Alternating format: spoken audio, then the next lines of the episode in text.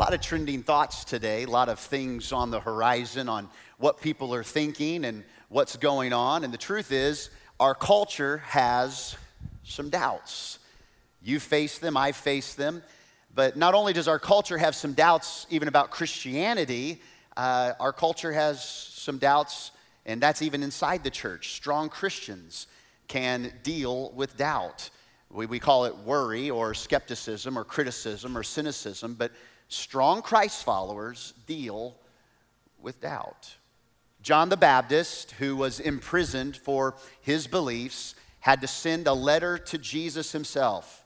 John the Baptist, who, wa- who baptized Jesus into ministry, had to ask the question to Jesus Are you sure? Are you really the one, or do I need to continue to look? Faced with his circumstances surrounding him, it caused him to have some doubts. And as I mentioned last week, as we begin to open up, do you know that when, the reason we do sermon series is because really a sermon series is one big sermon divided by multiple weeks. Now, you just think that every week is one big sermon, period. But the sermon series is one big sermon divided among many weeks. And what we have discovered is when we doubt God, we have thought in the church that people that doubt God that are Christians would be unacceptable. Like, no, no, no, no, no. Or, or, or they would be immature. And the older you get, and the more mature you are, the less you, you doubt God. Well, the truth is, it is normal for us to struggle, especially with our circumstances, when we're faced among critics, when our own emotions are in the way, when, when we have trials and tribulations. But the good news is, in all of this series, it is possible to doubt without being defeated.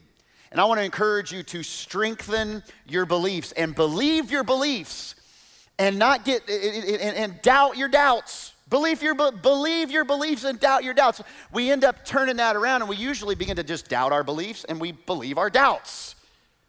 But it is possible to doubt and not be defeated. Scripture says we're often troubled, but we don't have to be crushed. Sometimes we're in doubt, but we don't have to be in despair. And that's what this series, Grace and Truth Over Trending, is all about culture is trending on topics and ideology that really isn't that trending. It's actually been since the Garden of Eden when the enemy wanted to question and bring a trending thought that you can't trust God into the mix. It's been that way since the fall of humanity. And the antidote to our trending doubts is not just putting our fingers in our ears and closing our eyes and saying, Oh, no, God said it, I believe it, that settles it. But what we've invited is, is grace and truth 100% grace, 100% truth. Those together is medicine to our culture and it's medicine to you and me. Last week, we ended our conversation about doubts in week one with this, this prescription more cowbell. No, it was pause the parrot Everybody's got a parrot on their shoulder of things we've just repeated because we've heard it over and over and over again. And many times, Christianity, when face to face with something that we haven't quite thought of, we just parrot what we thought we knew, but really we're just parroting instead of knowing deep down why we believe what we believe. And instead of having faith in what God has said, we end up having uh, faith in just what mama said and it becomes a little parrot. And I'm inviting on both sides of that, whether you're a skeptic or whether you're a seasoned saint, to pause the parrot of just repeating things we've heard and dig in for ourselves. I invited us to sit patiently with our doubts. Many times we don't pay attention to them, so we never question them. And do you know why the Bible says he who wins souls is wise? Because those souls that need to be won have questions, they have criticisms, and I can tell you that when I am face to face with those that have questions and criticisms, it makes me wiser because I search it out. I stretch my faith. I look for the truth like I would hidden treasure. And every single time I feel like I found it. We want to sit patiently with those doubts so we can strengthen our resolve of knowing why we believe what we believe. I'm inviting both sides, whether you're a skeptic in the room or you're amazed at everything God has done, to choose curiosity over defensiveness. Instead of saying, well, no, you, you know, how could you even think that? to, to lean into a skeptic and say, what, are your thoughts on that? What does make you think that way? Strengthen your curiosity over being defensive. That no matter what side you are, if you're a Christ follower, it's, it's, it's, it's not optional. If you're not serving Christ and you're just kicking the tires on Christianity today, you don't have to do this. But if you're a Christian, you do have to, according to the book of Jude, be merciful to those who doubt, to offer mercy to those who are doubting. And also in the book of Isaiah, to all of us, come, let us reason together. Let's gather together and, and, and let's, let's flesh this thing out. Today, we're going to talk about a trending topic. I'm so excited to get into this today. And here's the trending thought that really is not that trending. It started in the Garden of Eden when the, when the uh, serpent, the enemy in the form of the snake, said, Did God really say you're not, you know, do this and don't do that? Did God really say? Is God's word really his word? Can you really trust it? That's the trending topic for today. Uh, we, we, we can't be sure the Bible's accounting of events is what really happened. The very fact that it was written by man makes the Bible unreliable. Like it's written by man, how can you even rely on it? Like, pause, like, so is your birth certificate. Well, I read in a blog that you can't trust. Well, that was written by man. You know, that's kind of a circular argument. Just because it's written by men doesn't mean we can't believe it. It shouldn't be the final authority for today's modern world. It shouldn't be the final authority. And look, in liberal churches, it isn't. I love to say this about Timber Creek. We are liberal in our diversity. We're educationally diverse, financially diverse, we're generationally diverse. Aren't you thankful? Can't you just like put your hands together, all locations, for a generational, educational, financially diverse church? Yeah. Yeah. Yeah. We're liberal in our diversity, but we're conservative in our theology. We're very, meaning staunch, meaning not moving, meaning solid here, tradition in our theology, our, our, our understanding of who God is. And that conservative theology is not based on my opinion, it's based on the Word of God as the final authority. So, should the Word of God be the final authority? Well, some churches would even say it's suggestions, not necessarily commandments. It really goes on what you feel. But for us at Timber Creek, the Word of God is the final authority. But, but, but, that's not even the question of what Timber Creek's final authority is. The, the question today is what will be the final authority for my life? Because it really doesn't matter what the final authority is of this church. I mean, it matters in our being full gospel and being uh, strong in our faith and being solid in our foundation. But for you, what's the final foundation? For you, what's the final authority, when everything is up against the wall, when the heat is turned up, uh, is it going to be my comfort zone like Shadrach, Meshach, and Abednego, the three Hebrew children who, if they didn't bow down to Nebuchadnezzar's idol, they would have been thrown into the furnace? And when the heat goes up, do we, do we bow down to cultural pressures or do we stand strong and have the final authority of God's word in our life? Everybody has a final authority you have a final authority. Kids have a final authority right now. It's to honor their parents, right? Honor, obey your parents in the Lord, for this is right. But whether that's their final authority or not, they're learning that as they grow and they're going to push against that. They're going to push against it. Why? Because even kids and adults, whether you're three or 53 or 83, we love to be the final authority in our life.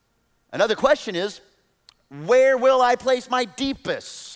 most fundamental trust because it's one thing to say, This is the final authority in my life. God, you're the final authority. But when I lose the paycheck, am I willing to do whatever it takes, even bend the word of God in order to provide for my family? The final authority for my life, God's word, the final authority, until the word of God contradicts my life and it contradicts my emotions. And that looks good on paper, but like, this is the way, this is the best way. I mean, I know he said love your enemies, but I mean, are you kidding me? Are you kidding me in today's day and age? No, let's burn them to the ground. Why? Well, because, I mean, love your enemies looks good on paper. But there's a big difference between the final authority and that final authority being your deepest, most fundamental trust. So the final authority for my life could be myself and the way I feel, the way I see, what makes most sense to me. No doubt the final authority for my life could be my world, the world I'm living in, and the voices from this world. I'm inviting us to consider God's word being the final authority for my life. Now, what's interesting and kind of the, the tension here is I encourage you to let God's word be the final authority for your life, but you also have to wrestle with something that we are taught since we're small, and that is don't believe everything you read. Like, believe everything you read in the Bible, but don't believe everything you read. We teach that all over. And one of the, one of the greatest uh, life skills all of us have to learn, and I'm telling you, you can see on Facebook and everywhere else, a lot of people have not learned this. That they have not learned how to decipher what they're reading, to really believe what they're reading. Many people don't know fact over fiction. Well, no, I read that on Facebook. It must be true. Reality over fantasy. Truth over what's trending. When it comes to God's word today, I just want to offer some thoughts. But let me start with this fundamental piece. I'm not here to give you a watertight argument, although these are strong thoughts today. I'm not here to give you the end all be all because all of this requires a level of faith to believe in what you don't always see. Um, I'm not going to give you necessarily a watertight argument, but I can't offer you a watertight person. That's where we're headed today. It reminds me of a little story, um, little classroom in the Middle East, years and years and years and years and years ago, little Hindu classroom, and the teacher says, uh, Where is the earth? And, and, and they say, it's, it's in the sky. And, and how does the earth hang in the, star, in the, in the universe? And, they, and the belief was in that teaching of Hinduism at the time that the earth was situated on elephants, on the back of some elephants. And so one of the kids says, The earth is, is resting on the back of elephants. And then the teacher said, well, what's, what's, what's, What are the elephants sitting on, standing on? And one little child said, A, tur- a turtle. And that was the belief that the earth sat on the backs of turtles and or backs of elephants, and then the, those elephants were standing on a big cosmic tortoise, a big, big cosmic turtle. And then the teacher said, Well, yes, but what's what is the turtle on? And one of the boys said, Another turtle. Well, what, that, what is that turtle on? And then the boy said, It's turtles all the way down. It's turtles all the way down. At some point for you, it's going to be reason all the way down. It's going to be opinion all the way down. For some of you, it might be archaeology all the way down, science all the way down. I'm just inviting you to trust a person. He's not your pastor, he's your Savior. All the way down. But let's start with why I believe you can trust the Bible. Why I believe you can really trust the Bible. First, I'll start with, I think, a key element. In fact, many people will say, I trust Jesus and I, and I, I, I like the teachings of Jesus, but the whole Bible, mm, I think you got to take all that with a grain of salt. Um, I, I'm, I'm, I'm cool with Jesus, but the Bible, I don't know. Well, here's what's interesting. Number one, the scriptures were trusted by Jesus. Like Jesus trusted scriptures. When tempted by the enemy, Jesus appealed to the scripture. Multiple times throughout the Gospels, when Jesus is tempted after the being water baptized by John, uh, he would quote, It is written. 40 different times in the Gospels, Jesus says it's written. 180 times in the Gospels, Jesus quotes other scripture. When opposed by the Pharisees, Jesus didn't say, Yo, mama. He didn't say, Oh, I know you are, but what am I? Actually, he did kind of say that. You know, who do you say that I am? um, but when opposed by the Pharisees, he so rested on Scripture, not just in his own divinity. He said, You're in error, not because I'm God and you're not, but because you do not know the Scriptures or the power of God. You don't see the power of God at work in me because I'm the Son of God, but you also don't know the Scriptures. J- Jesus rested on Scripture. When teaching the crowds, Jesus upheld it. Now, many times he would say, You've heard it said, but I tell you, and that was never contradicting the scripture. That was simply strengthening and fulfilling the scripture through himself. As a matter of fact, the Bible says in Matthew 5, Don't think I've come to abolish the law or the prophets. I've, come to, I've not come to abolish them, but to fulfill them. That he now, it's not about you following the law of the Old Testament. But Jesus comes in perfection and he fulfills all that, and now we lean into the grace and truth of Jesus as the fulfillment of those things. When dying, Jesus quoted it. Before you write the word quoted in your notes, this morning as I was looking at that, I said, that's not, I, I didn't. It's way beyond quoting it. When dying on the cross, Jesus modeled it. Like it's one thing to quote it, and he quoted it all through all throughout the cross. My God, my God, why have you forsaken me? is not the first time. It's actually written in Psalm 22, and it's the words of David, the king of Israel. Now the king of the world is dying in Israel. And he's quoting, My God, my God, why have you forsaken me? because He's modeling the fact that he is going to be forsaken so you can be chosen, so you can be received, so you can be adopted. Scripture, Jesus on the Sermon on the Mount, you've heard that it was said, Love your neighbor and hate your enemy, but I'm telling you, love your enemies and pray for those who persecute you. And the very first words on the cross as Jesus is not only pierced with nails, but having been flogged to the point of almost dying, thorns crushing, piercing into his forehead, being mocked, and his beard plucked out and punched and bruised and stripped naked.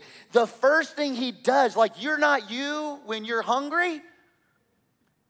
In the middle of all of that unbelievable, excruciating pain and mockery, Jesus models what he taught. And he models scripture and he quotes scripture, but he says, Father, forgive them. He prays for his enemies. They don't know what they're doing. So, why do I trust the Bible? Because Jesus trusted the Word. Jesus was not only the Word in the flesh, but he trusted the Word. So, I think if Jesus can trust the Scripture, if Jesus goes back 180 different times and quotes scripture, even Adam and Eve, then in faith, I can know if Jesus is using even Adam and Eve, then this idea of the narrative of the Garden of Eden, I can lean into that. Can I prove it? Well, it's, it's faith all the way down. It's faith all the way down. Number two, the Bible is thematically unified. The theme of the Bible is thematically unified. Let me give you an illustration, okay? Now, for some of you kiddos, okay, you may not even know what it's like to tune in to a radio or tune in to a television, right? I mean, there are some kids that have never had to click channels to go past commercials. Oh, makes me sick. I mean, I had to wait an entire week. I mean, I, we only got cartoons on Saturday. Remember that, everybody? Now you have it in your phone in the car 24 7. And thank God for that on long trips. But in the old cars, and even now in some of the vehicles, you can press scan on the radio, and the radio will go through and scan the different radio stations. Imagine there being 66 radio stations there on the radio. And as you tune in with a button or even turning the knob, you start to hear something in that frequency. From country to classical, from death metal to I can only imagine. From hip hop to talk news, from top 100 to the golden oldies. Imagine 66 different radio stations, and as you tuned into them, you had completely different artists and completely different genres.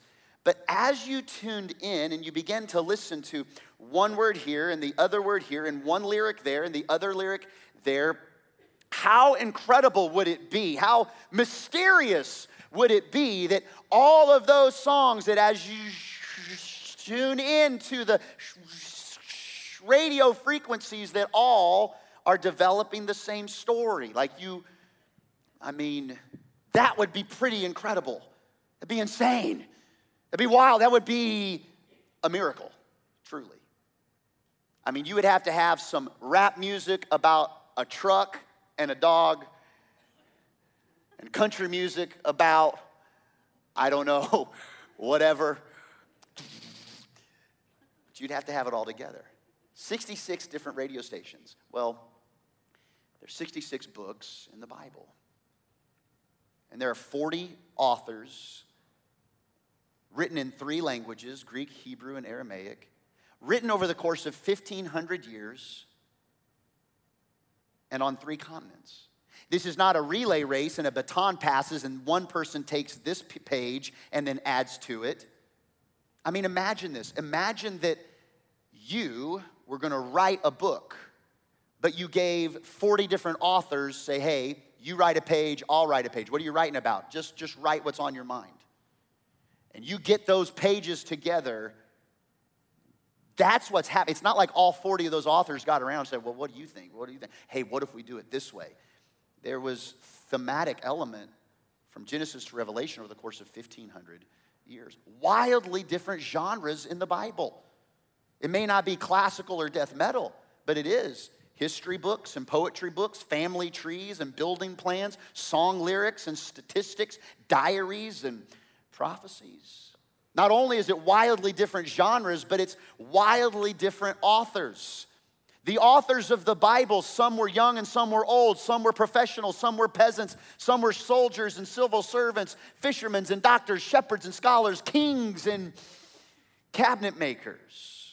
And yet, all 66 books, when put together, it is a unified symphonic drama with a single theme. And here's the single theme God created humanity. He wanted us to be His, but we don't want to be His. We want to be our own, and He loves us anyway. And even though we've pushed against Him, put a middle finger up against Him, turned our cold shoulder to Him, He has since the beginning of time had a plan to bring us back to Himself. It's the whole story of God. It's a single theme. And the good news is, the good news is, it's a single hero. I mean, we see we see Job who learned how to suffer under extreme circumstances, but we know one who chose to suffer under extreme circumstances.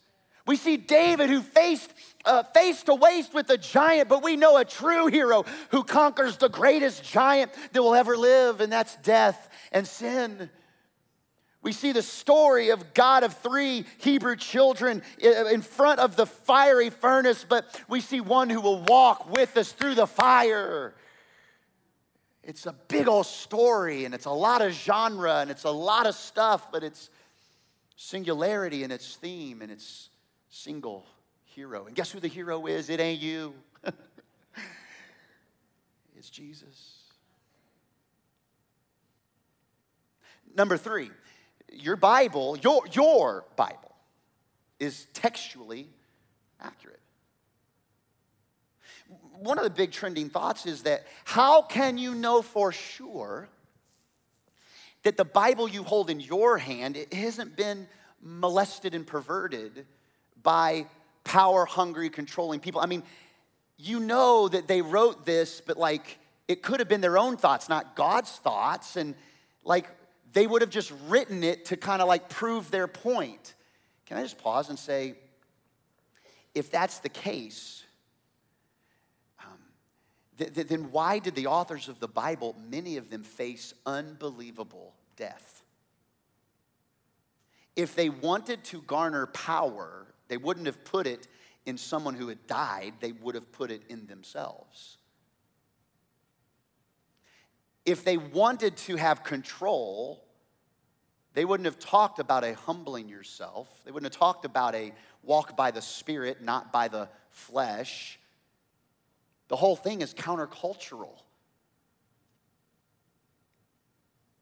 I mean, Peter himself, writing several books of the New Testament, he, he ends up, according to another scholar outside of the Bible, dies being crucified upside down. Uh, you're, you're in good company if you doubt. One of his own disciples of Jesus was a doubter. He had a nickname. They called him Tommy the Doubter. In the King James, we'd say Thomas the Doubter or Doubting Thomas.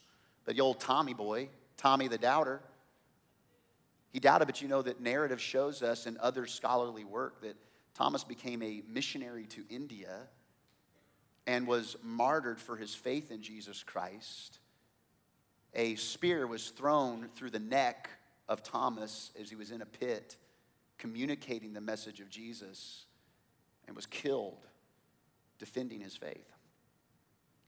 Your Bible, though, is textually accurate regardless of what we would think would want to pervert it. Let me just show you some, just, just one thing. There's so many things I could show you, but let me just show you one thing. Plato.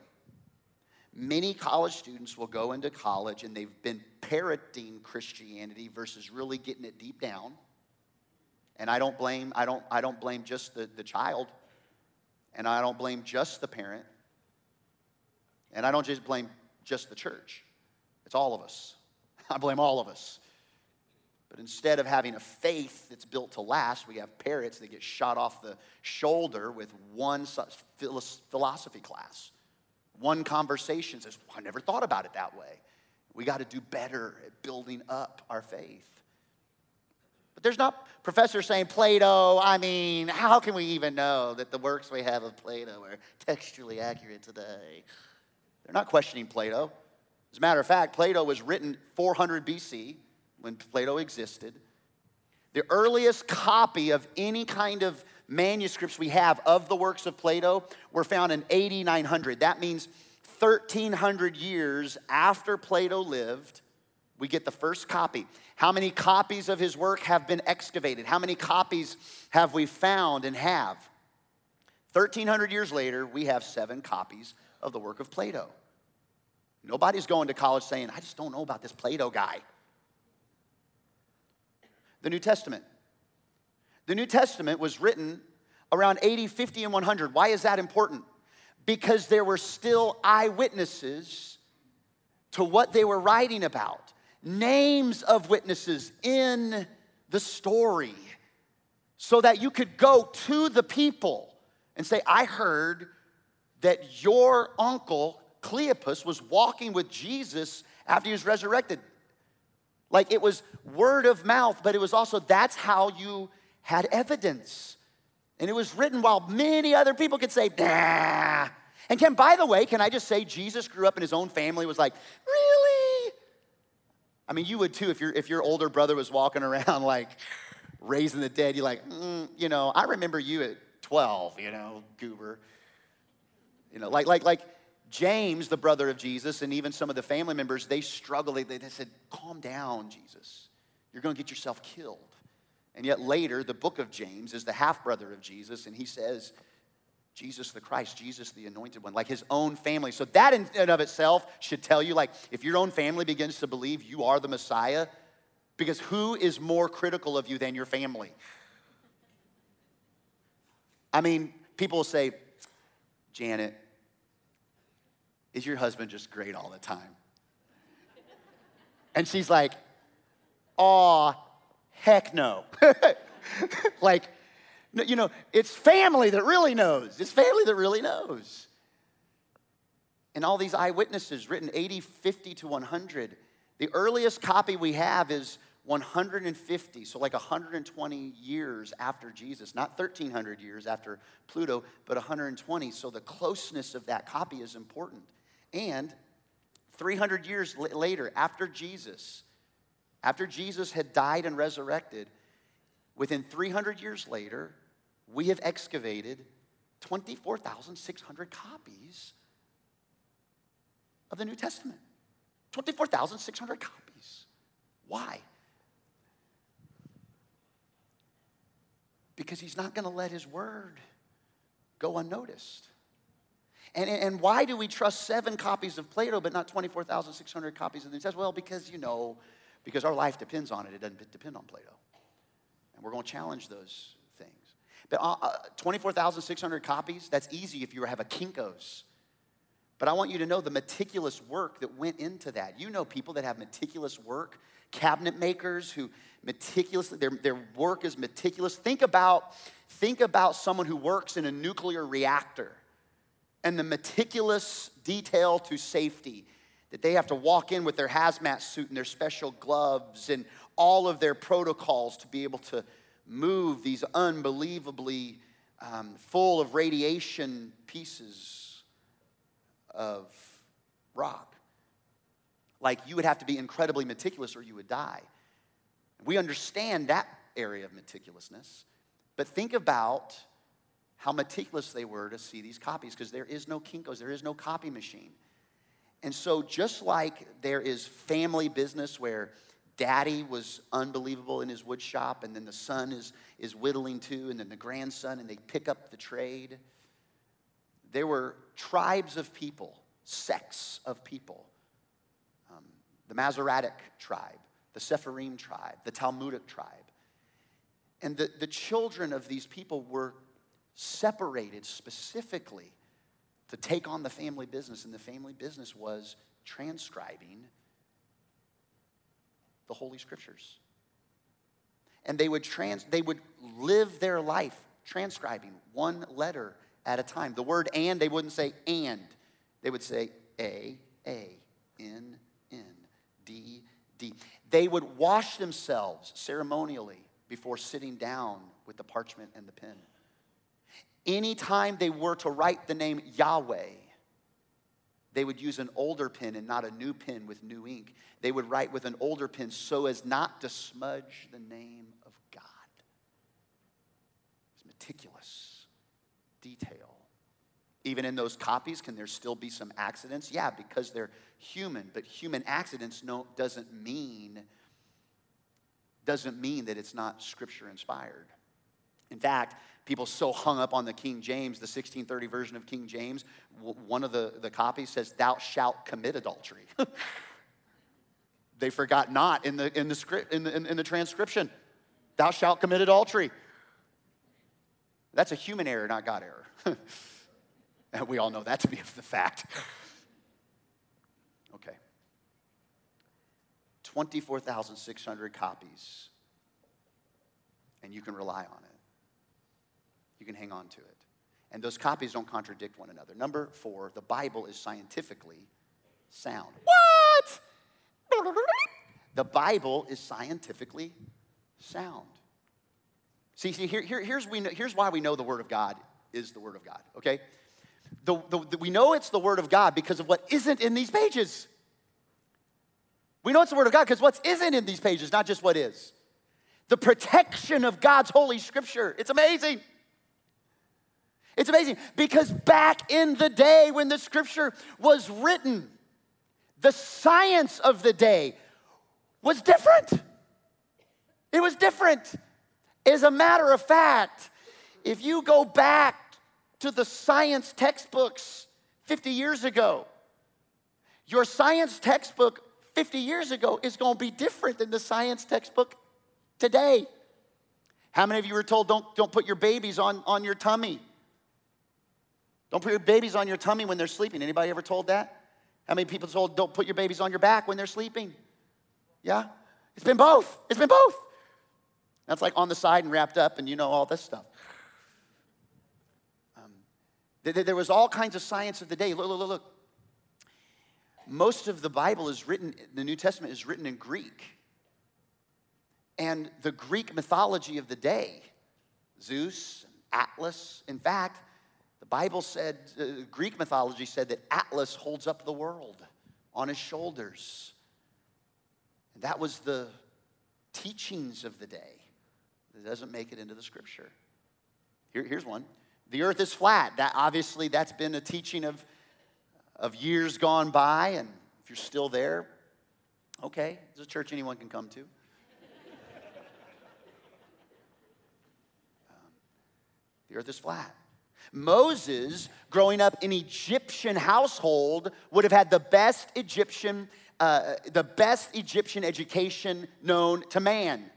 However, however, Egyptians believed that the world was held up by four columns. Moses wrote Genesis, Exodus, Leviticus, Numbers, and Deuteronomy. So, why isn't those four columns in there? That was the science of the day. As a matter of fact, Isaiah says God is enthroned about the sphere of the earth. The earth has to be held up. We already talked about the classroom years and years ago in the Middle East and the the Hindu teacher. The earth has to be held up. Atlas holding the world on its shoulders. How is it supposed to stay where it is? And yet, the book of Job says God stretches the sky over empty space and hangs the earth on nothing.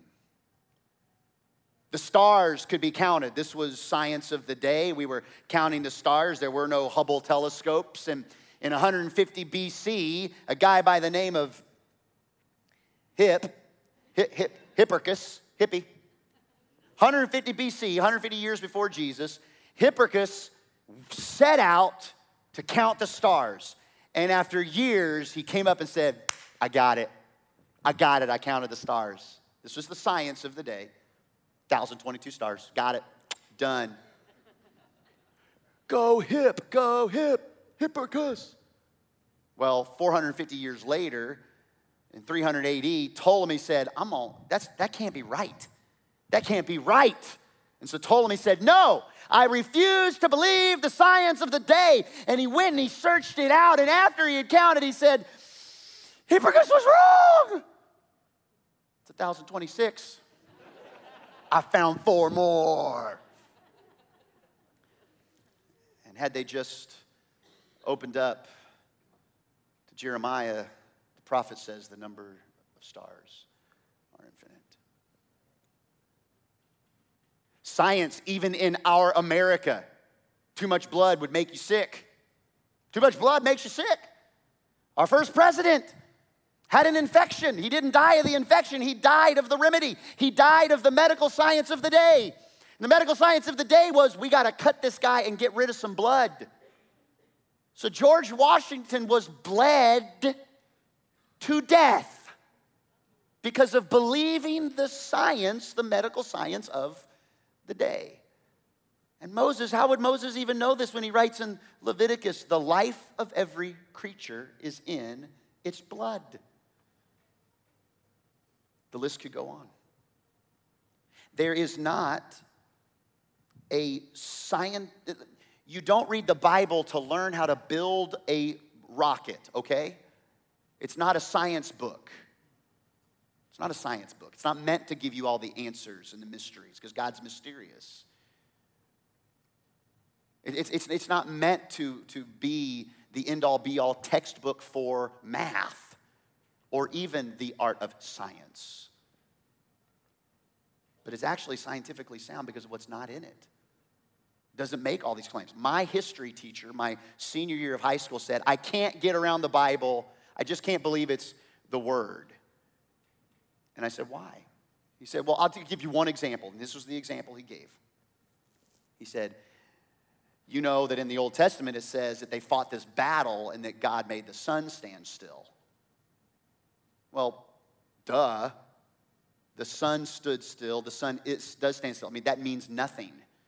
That means nothing. And it actually, as a senior in high school, I had enough parrot on my shoulder. I went back to my dad and I said, Dad, what does that mean? And my dad gave me a question to ask my history teacher the next day. I went back the next day, said, Mr. Arnold, have you ever seen a sunset? He said, Well, yeah. I said, What do you mean you've seen a sunset? Because the sun doesn't move. Have you ever seen a sunrise? You haven't seen the sun rise. Just because the Bible says the sun stood still, it was their only understanding of the sun at the time. But just because you say sunset, it's a figure of speech, it's not scientific technology. There are things, though, we love to twist and try and make them out to be something that they're not. It's metaphorical language, not, not a proof that would say that the God's word isn't true. I got to move on. The Bible is precise in its predictions. And I'm going to wrap up. The Bible is precise in its predictions. 2,500 predictions given in the Bible. 2,000 of them have happened, and all 2,000 of them have been accurate.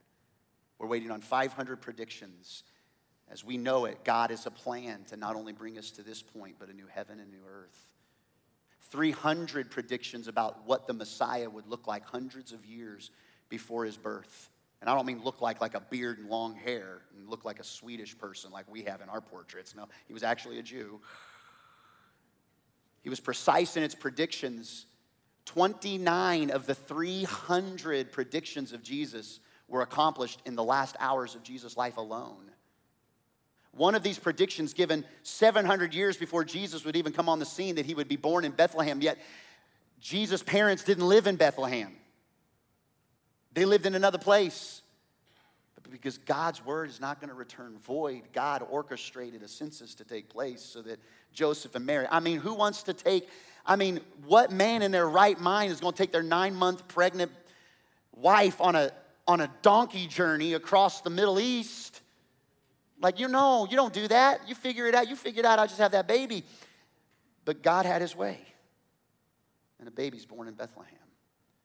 When Jesus says, Father, forgive them, or my God, my God, why have you forsaken me? It shows us Psalm 22, and Psalm 22, written hundreds of years before Jesus is crucified, gives us prediction after prediction after prediction. When you read it, it's amazing. It's as if you're reading the crucifixion story hundreds of years before crucifixion even existed. The Bible's precise in its predictions. Number six, the Bible is archaeologically confirmed.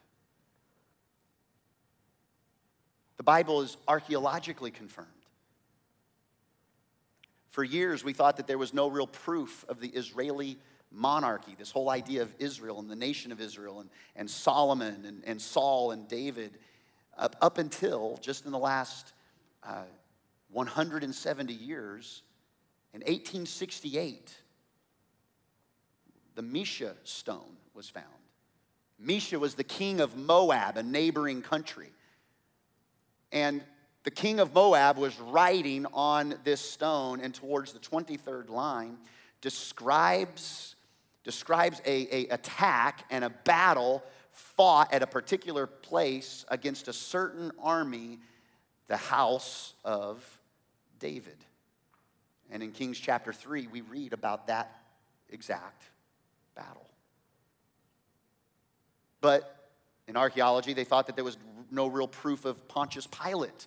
I mean, if you can't have any proof that there was a guy named Pontius Pilate exist, how can you even believe in Jesus? Because he's the one that washes his hands and says, okay, you can have Barabbas or, or, or, Jesus. Who do you choose? Give us Barabbas and crucify Jesus. And how can we even believe that whole story? There's no even proof of Pilate even existing until 1961, when the capital of a column uh, excavated in Caesarea, Israel, had the inscription of this big Colosseum dedicated to the prefect of Judah, Pontius Pilate.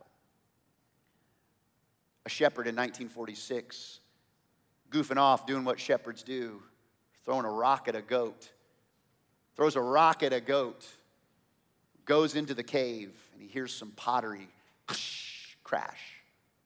And in this cave, around the Dead Sea, thousands upon thousands of scrolls tucked away for preservation.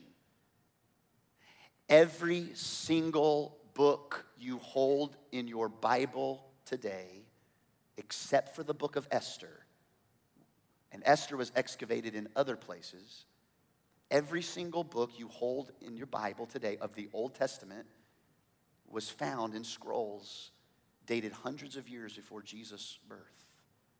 The entire book of Isaiah, unwrapped, every chapter of the book of Isaiah. When you compare Isaiah 53, that is the um, prophecy chapter that describes the Messiah and where he'll be born, of a virgin and he will, he will um, be uh, pierced for your transgressions. All of those things in Isaiah 53. When you compare the book of Isaiah that was dated 700 years before Jesus comes onto the scene, that one that is found in this Dead Sea, and you compare it to the one you have in your hand today, there were seven letter differences because of the way we spell honor and the word and had been added to your Bible versus the scroll held and protected for all those years. Can you believe what's in your hand? Yes, you can. 5,000 known sites. Only three of, of them, 100 of them, 300 of them have been excavated so far. But out of those 300, no archaeological discovery has ever controverted a biblical reference. No archaeological discovery has, has proven the Bible anything but true. Number seven, the Bible survived all attacks. It is the most disputed, debated, denied, disruptive form of literature the world has ever seen. It has been burned in wars. Wars have been fought over it. And by the way, for the skeptic that says uh, religion has caused more wars than anything else, by the way, 2% of the deaths in wars have been religious wars, 2% of the 100%. And that wasn't because God said, have war, our God. The God of Abraham, Isaac, and Jacob did not say, have wars um, and, and, do this and do that. Jesus, the prophet of our God, didn't say, go have a war and defend me like that. That was, that was men who fought. Had they read the scripture, they would have known there could have been a different way there could have been a different way. Jesus never told us to take up our arms and fight each other. He said, actually, love your enemies and pray over them. Jesus, in the book of Jeremiah, God says, I'm actively watching over my word to fulfill it. Why has it survived all these attacks? Because God's overseeing it, because He watches over His word. Jesus Himself in the book of Matthew says, Heaven and earth will pass away, but my word will never pass away. Can you trust what's in your hand? Yes, you can. You don't have to, but you can. So, is that a watertight argument? No, because you're going to have to still, no matter what you do, have an element of faith to believe in what you can't see, or what you can't quite know, or what hasn't yet been revealed. So, next steps would be eh, maybe you're asking a question what if I'm still not convinced? Like, you know what would really convince me? You know what really convinced me, Pastor? Is if, like, I could see someone that didn't have an arm and their, their arm would, would grow out and I would see a miracle. I'd be convinced if I could see that.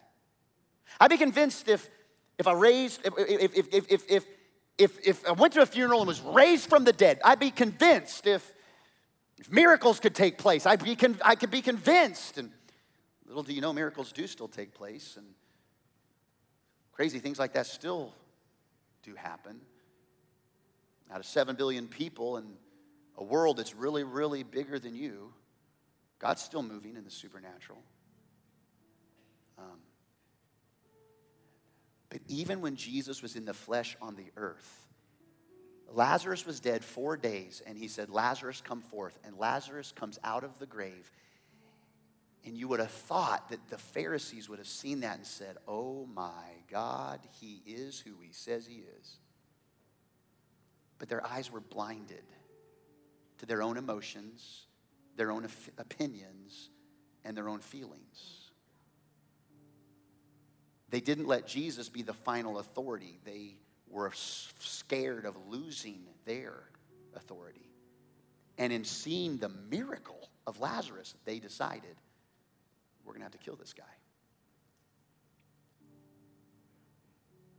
Friend, don't wait till your deathbed. Don't wait for an angel to visit you. I believe with all my heart Jesus is giving you everything you need. He's waiting on you. He's just waiting on you. But I also want to say, what if I'm still not convinced? Can I just tell you this? It's not about knowing a book. It, it, it's, it's not about knowing a book. The Word of God is holy, it's powerful, it's sharper than any two edged sword. It, it, it, can be abused, but can also be the foundation of an unbelievable life. But it's not really even about knowing this book, can I be honest?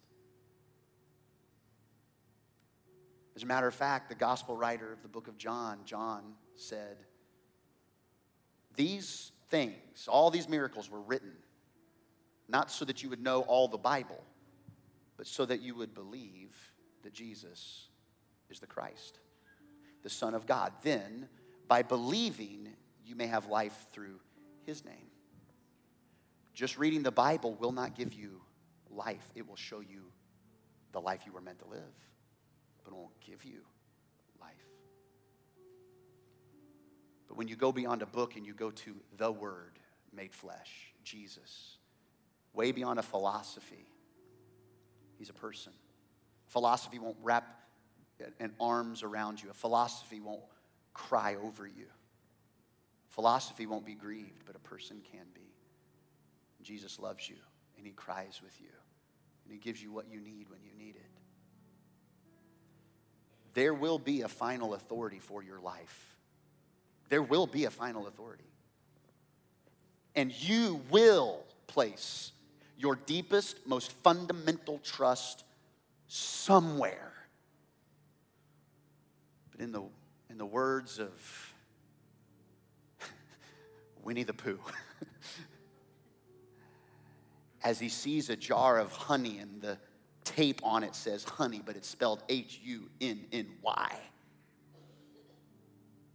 Winnie the Pooh goes up to the honey and it seems to be honey because it says it's honey, and the Bible seems to be the Word of God because it even says it's the Word of God. But even if you rip off the title of the Word of God and it says it's the Word of God, but does it look like the Word of God? And Winnie the Pooh looks at the honey and says, It looks like honey, but I don't know if it's honey because even cheese can look like this color, Winnie the Pooh says.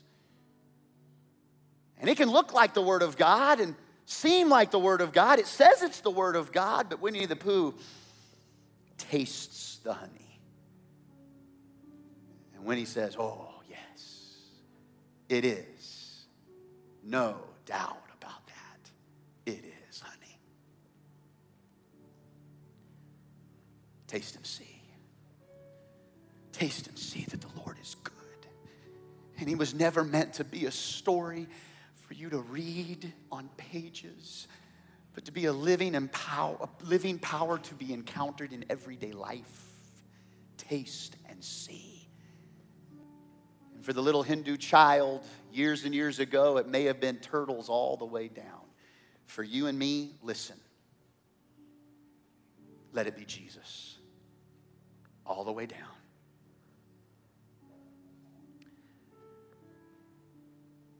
You can stand on pray with me today? Two prayers. Today, you have an opportunity to make a decision that I, I, I want to believe in this Jesus. I want to put my trust in this Jesus you can still have questions and still have struggles and choose today to place the deepest, most fundamental trust of your life in Him. And if you need to do that, or maybe you've, you've tried that in the past, but you've drifted from that. We're all like sheep, we, we drift. But Today, you want to anchor yourself in who Jesus is as your Lord and Savior and the fundamental trust of your life. If that's you all across our campuses, just put a hand up in the air and I want to pray with you. Yeah. Put it up. Just all over the place. Okay. Put your hands down. Thank you for your honesty. Jesus sees you way beyond I could see you. He sees your heart. He knows your the inner workings of your heart. In your own words, you say, Jesus, be my Lord and Savior. I want to follow you. Help me with my next steps to put my fundamental trust in who you are, not who I am, or not what this world says I'm supposed to be. Thank you for not being mad at me, Jesus, but for giving me this moment to make things right with you. I place my trust in you. Now, for the second prayer, um, you just need to be strengthened in your faith. You just, you, you just want to be strengthened. You love Jesus. Is Jesus all the way down, but you've struggled and you just want to re, re-strengthen your faith today. If that's you, just put a hand up. I want to pray over you too. I'm, I'm, I'm there. God, there's areas in my life that I've not f- put my full trust in you. I place my trust in you today. Thank you, Jesus. I give everything to you. It's you all the way down into the deepest parts of my life. And when my life doesn't match up to your word, it's not you who should change, it's me. So help me to change. Help me to move closer and closer to you, who you've called me to be. We ask it in Jesus' name. Everybody said, Amen.